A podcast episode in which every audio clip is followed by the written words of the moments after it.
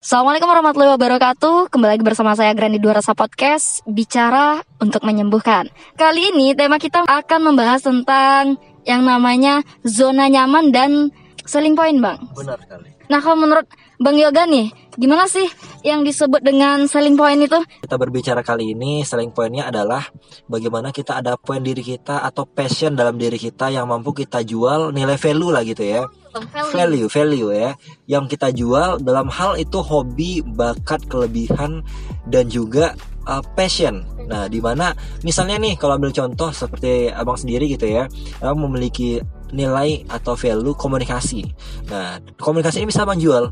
Ibaratnya ada poinnya, ada nilainya gitu ya. Abang buat buka training ataupun kemampuan psikologi gitu ya. Kita buat buka kayak consulting ataupun kemampuan leadership, bagaimana pelatihan memimpin. Nah, itu nilai poinnya adalah dari selling point ini gitu. Jadi kalau kita bicara selling point tadi, bagaimana sih seseorang mampu mengetahui passionnya, mampu mengetahui kelebihan dirinya. Kita mengenal diri sendiri ya bang ya Betul banget.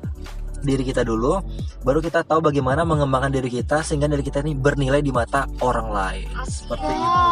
Berarti kita harus bernilai dulu pada diri sendiri dulu ya bang. Benar banget gitu ya. Banyak orang sekarang sebenarnya memiliki nilai, tapi dia nggak nggak sadar apa nilainya sehingga dia nggak bernilai sama sekali. Sekarang kan ada tragedi orang sering bunuh diri, stres Artinya itu dia tidak paham dengan dirinya sendiri Itu kalau kita bicara depresi, frustasi, apalagi sering saya tangani klien-klien saya yang masalah personality, broken home dan lain sebagainya gitu ya. Kasus bunuh diri di Indonesia dengan bunuh diri di Jepang itu itu beda konteksnya sebenarnya. Bunuh diri Indonesia atau kita ambil contoh diri di Jepang itu orang-orang sudah mengenal passion dirinya orang-orang sudah mengenal value dirinya dan sudah memiliki nilai dalam dirinya beda dengan orang Indonesia masalahnya Iya. orang di Jepang mereka itu tuh merasa malu ketika merasa mereka tidak bisa menjalankan tanggung jawab dengan benar ya. nah itu dia itu beda nilai bunuh diri Nah, antara tapi kita kalau di Indonesia memang tidak ada tanggung jawab. Iya tentang jawab gitu ya. Jadi Indonesia ini adalah orang-orang yang mengerti dirinya dan orang yang memahami dirinya sehingga menganggap dunia ini sempit dan sehingga menganggap hal kecil menjadi besar dan masalah itu semakin besar gitu ya sehingga dia berpikir ah aku nggak pantas hidup aku nggak memiliki nilai apa-apa aku ini apa cuman Tidak berarti di mata Nah. dia. seperti Iya. itu lah gitu ya Nah, seperti yang bunuh diri karena kemarin baru kejadian tuh Iya. Bang, bunuh diri waktu uh, setelah melahirkan 8 bulan gitu. Dan dia laki-laki cewek lah bang. Oh. Kayaknya Nah. dia ditinggal suaminya gitu dan dia bunuh diri. Nah itu dia kebanyakan di Indonesia nih orang-orang yang terlalu menganggap hal itu tuh besar, hal yang sederhana diribet-ribetkan atau tidak mengenal dirinya atau tidak mengetahui makna hidup dari dirinya atau tidak memiliki tujuan hidup. Jadi kalau kita lanjut terkait dengan introvert tadi itu dan satu lagi kekuatan introvert itu adalah mereka ini punya integritas dan pendirian kuat gitu. Nah seperti itu karena mereka nih jadi introvert ekstrovert nih kalau simpelnya gitu kita bicarakan ya itu ibaratkan uh, saklar lampu di dalam rumah. Nah rumah itu adalah orangnya, rumah ini adalah kita. Saklar itu adalah introvert ekstrovertnya. Jadi kalau saklar itu di luar, berarti ngidupinnya orang di luar. Kalau saklar itu di dalam, berarti ngidupin orang dalam gitu ya. Nah orang introvert seperti itu yang bisa ngidupin saklar atau lampunya itu adalah orang-orang dalam aja. Nah, kalau orang extrovert yang bisa ngidupin lampunya adalah orang luar. Jadi apa? Orang extrovert lebih mudah terpengaruh dari luar. Pertimbangan-pertimbangan, pengambilan keputusan dan lain sebagainya.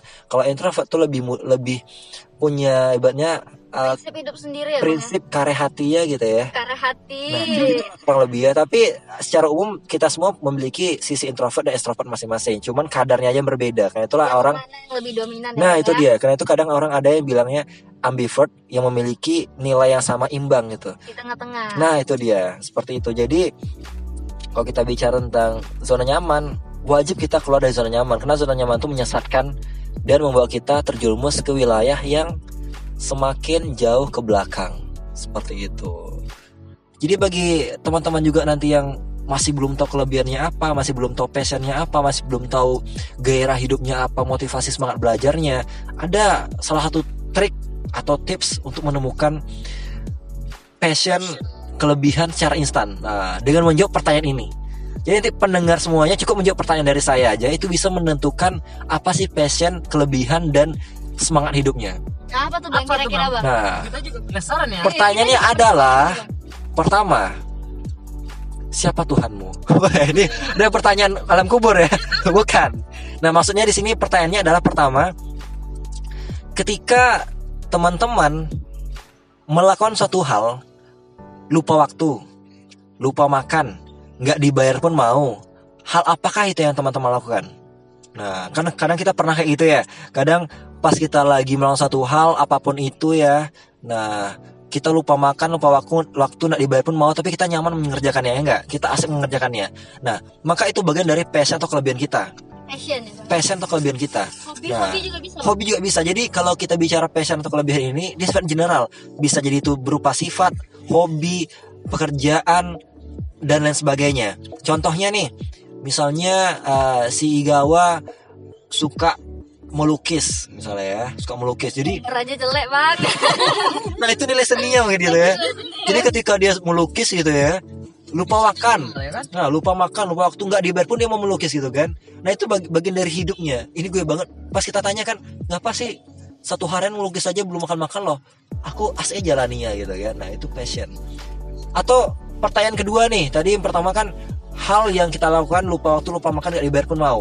Lalu pertanyaan kedua, kalau teman-teman bisa jawab ini, bertemulah, ketemulah passionnya. Ketika kawan kalian gitu ya, atau ketika kawan, kawan kita melakukan suatu hal dia ingatnya kita hal apakah itu nah jadi misalnya nih misalnya si Iyi kan terhadap Grand nih eh ketika dia mau buat apa eh, ini syair-syair ataupun apa ya podcast gitu ya nah ingatnya si Grand gitu kan ya nah itu dia passion gitu Wih, berat banget pembahasan kita hari ini. Berat Yang banget. pertama kita bahas tentang zona nyaman zona nyaman. Yang kedua Ya. kita bahas tentang selling point. Selling point. Yang ketiga itu dong passion. passion Passion. Yang, yang keempat rekomendasi, orang. rekomendasi orang branding gitu branding ya personal branding branding, personal branding Nah. gitu ya artinya em- empat ini harus Empat kita poin. kuasai gitu kuasai gitu agar kita tuh tidak eh, bertanggung jawab dalam menghadapi hidup ya Bang benar Al. banget dan kita bisa membantu orang untuk lebih hidup dan lebih berkembang sekian dulu podcast hari ini sampai jumpa di video-video berikutnya jangan lupa like comment dan subscribe Eh, terus terhubung dengan kami dengan cara follow sosial media kami. Sekian dulu video hari ini. Terima kasih. Assalamualaikum warahmatullahi wabarakatuh.